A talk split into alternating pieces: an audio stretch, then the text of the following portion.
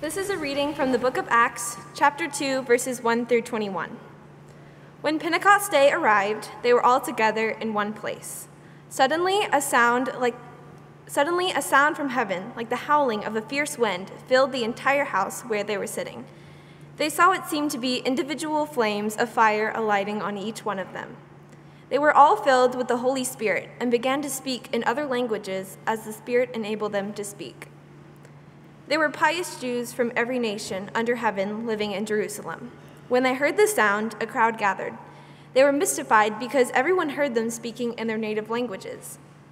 They were surprised and amazed, saying, Look, aren't all the people who are speaking Galileans, every one of them? How then can each of us hear them speaking in our native language?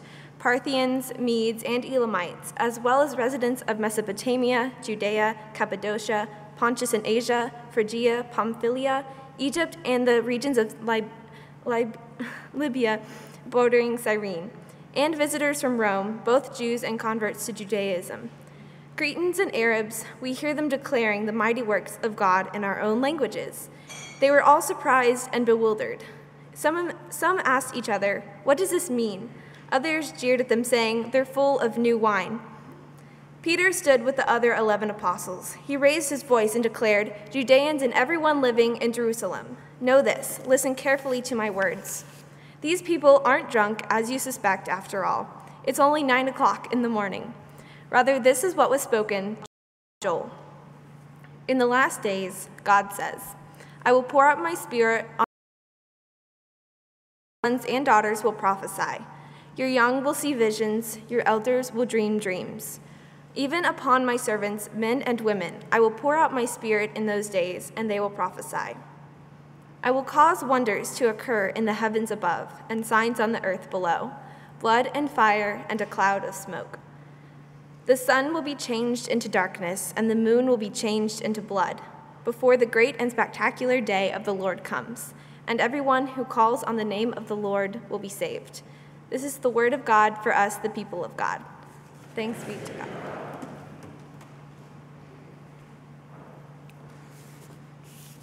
If you're expecting donuts to go along with my sermon, unfortunately, I know I'm the youth pastor, but you'll be sorely disappointed. Um, everything's better with donuts, though. So, no, I, um, I'm really excited to be here. So, before we begin, let's pray.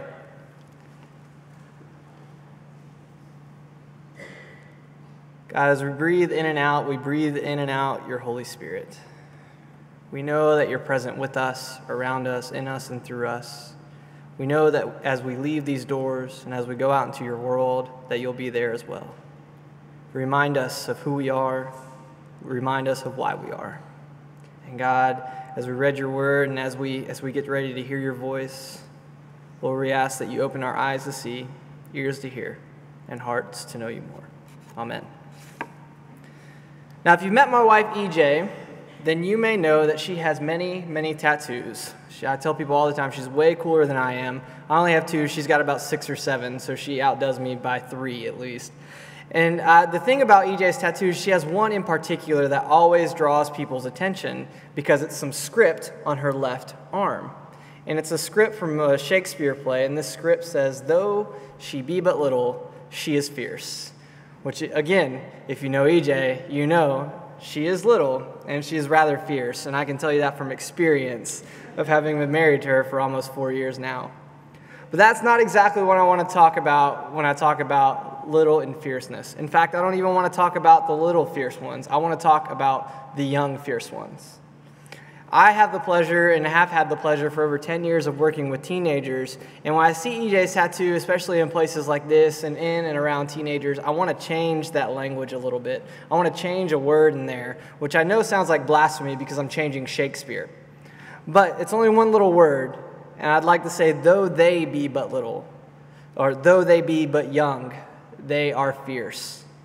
Though they be but young, they are fierce. And that is one thing that I've learned about teenagers in my years of working with them holds true, and even though they might not know that and see that quite yet. Uh, there's this uh, Prince, uh, Princeton professor. Her name is Kenda Creasy Dean, and Kenda Creasy Dean is over the youth ministry department at Princeton. I've read a lot of her books, have had the pleasure of, of seeing her speak as well as being taught by her in adjunct classes down in Memphis.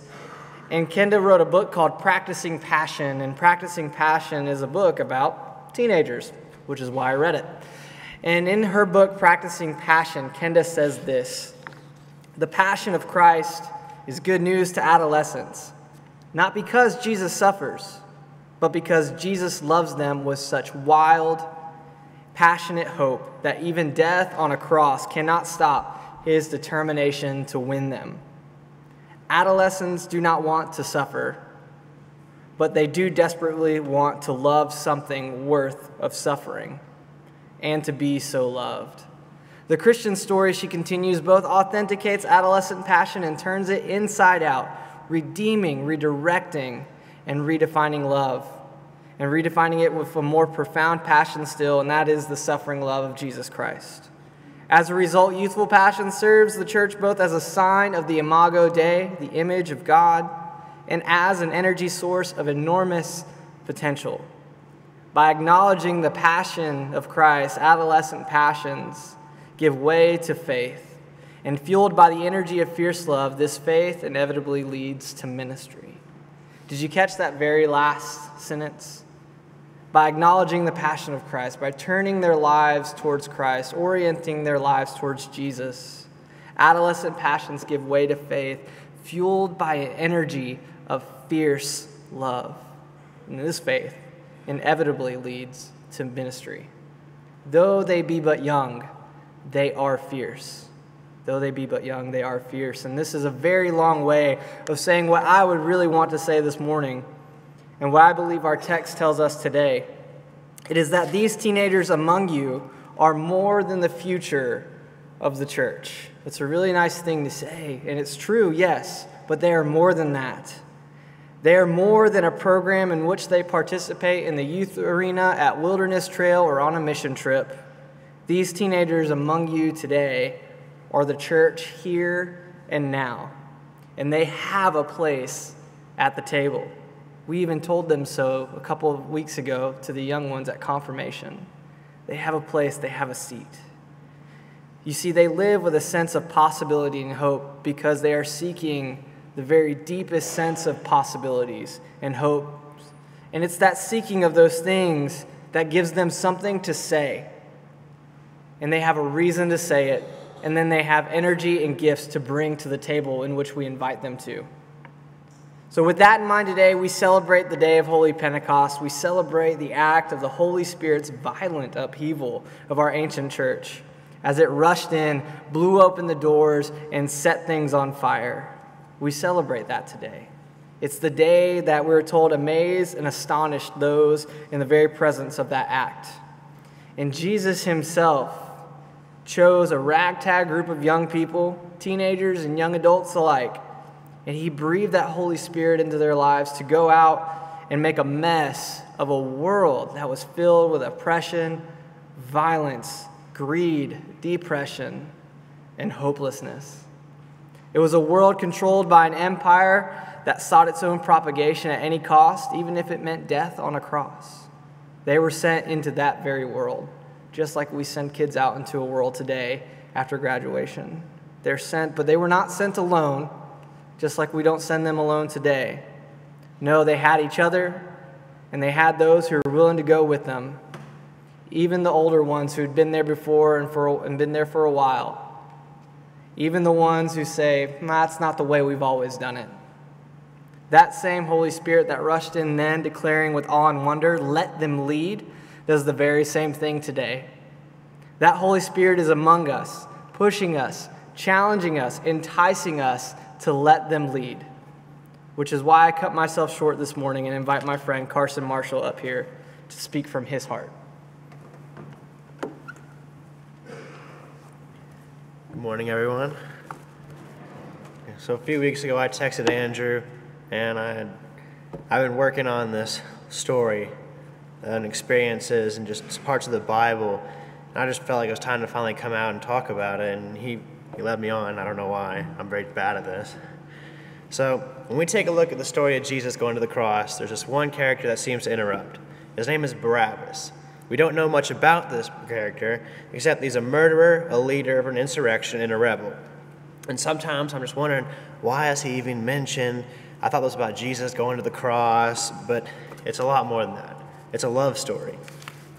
So you can imagine in this moment, Pilate's thinking, I hold the destiny of these two men in my hands, and I know the Jews have a tradition that on a holy day, I release one of the prisoners on death row. And I can imagine Pilate standing on this audacious stage, stage presenting Jesus, the Son of God, versus Barabbas, a thug and rebel. And he says, All right, who do you want? I mean, this has gone too far. There's absolutely no comparison. This is a rightful prisoner, a man who should be on death row. He is a rebel against wrong, and he's a bad man, a thug, and a crook. He deserves the chains, he deserves the crucifixions, but Jesus, what has he done?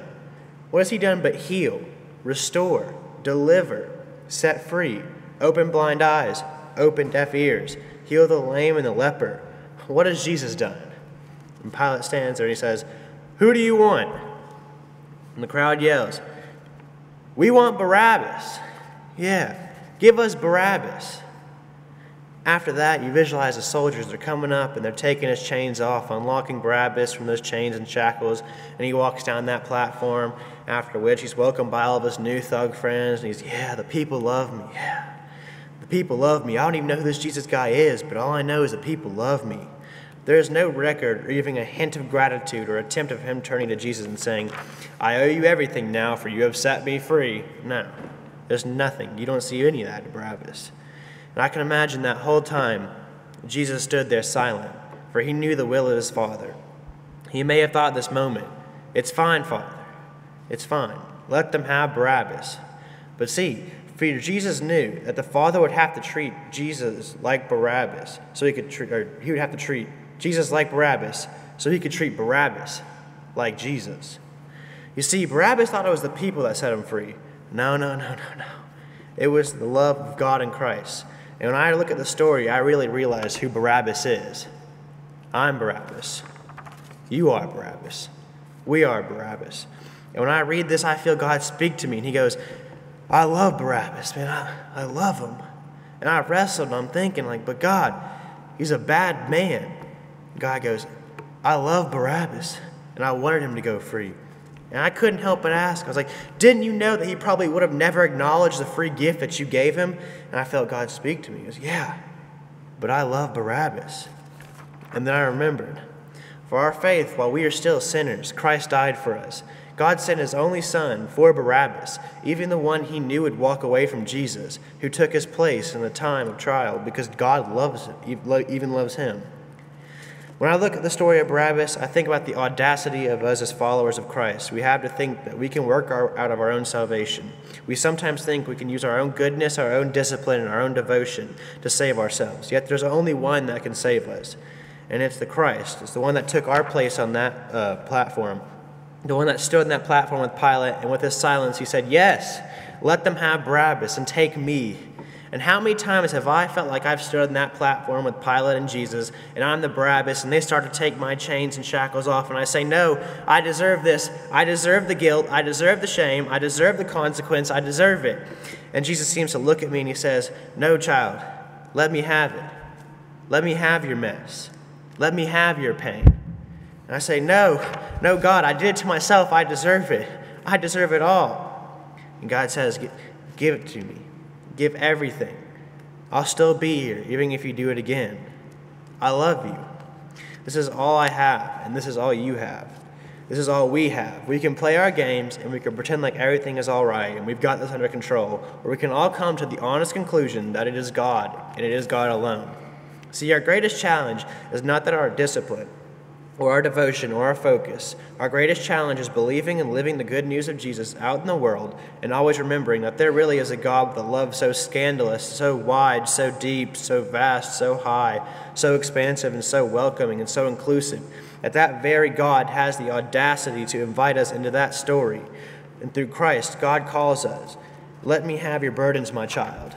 And so I give him my sin. And now I'm standing in this empty space of forgiveness and acceptance while Jesus walks to the cross that I deserve. And I see him. I see him walking to that tree that we call a cross as I stand a free child. And I feel the love of God saying, Go, my child, live your life. I've paid that price. And where do we get off to thinking that we're going to set ourselves free? It's still Jesus. It'll always be Jesus. It'll never stop being Jesus. Christ is sufficient for your salvation. He is sufficient to sustain you through every hardship and every challenge and every temptation. Jesus is enough. Amen.